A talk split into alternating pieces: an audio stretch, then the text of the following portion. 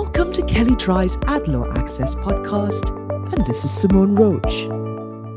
Last year, we posted about a lawsuit against Allbirds, alleging, among other things, that the company's environmental claims, including claims about its sustainable practices, the low carbon footprint of its shoes, and its other environmentally friendly initiatives, are false and misleading.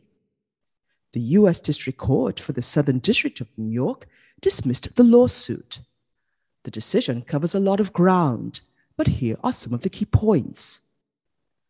Among other things, the plaintiff took issue with Allbirds' life cycle assessment tool and its use of the Higg Material Sustainability Index to measure the environmental impact of materials.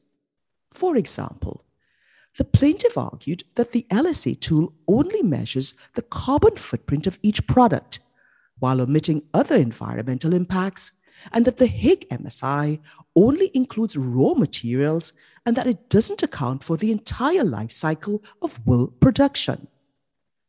The court determined that many of the plaintiff's complaints about the LCA tool simply amounted to criticisms of the tool's methodology and that the plaintiff did not actually describe any false or misleading statements.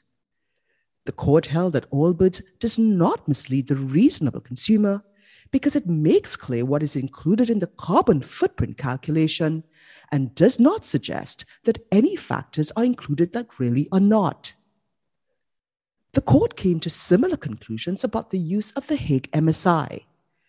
The plaintiff's criticism that the calculation doesn't go beyond raw materials or that results would be higher if it had considered the entire life cycle of wool production is simply a critique of its methodology.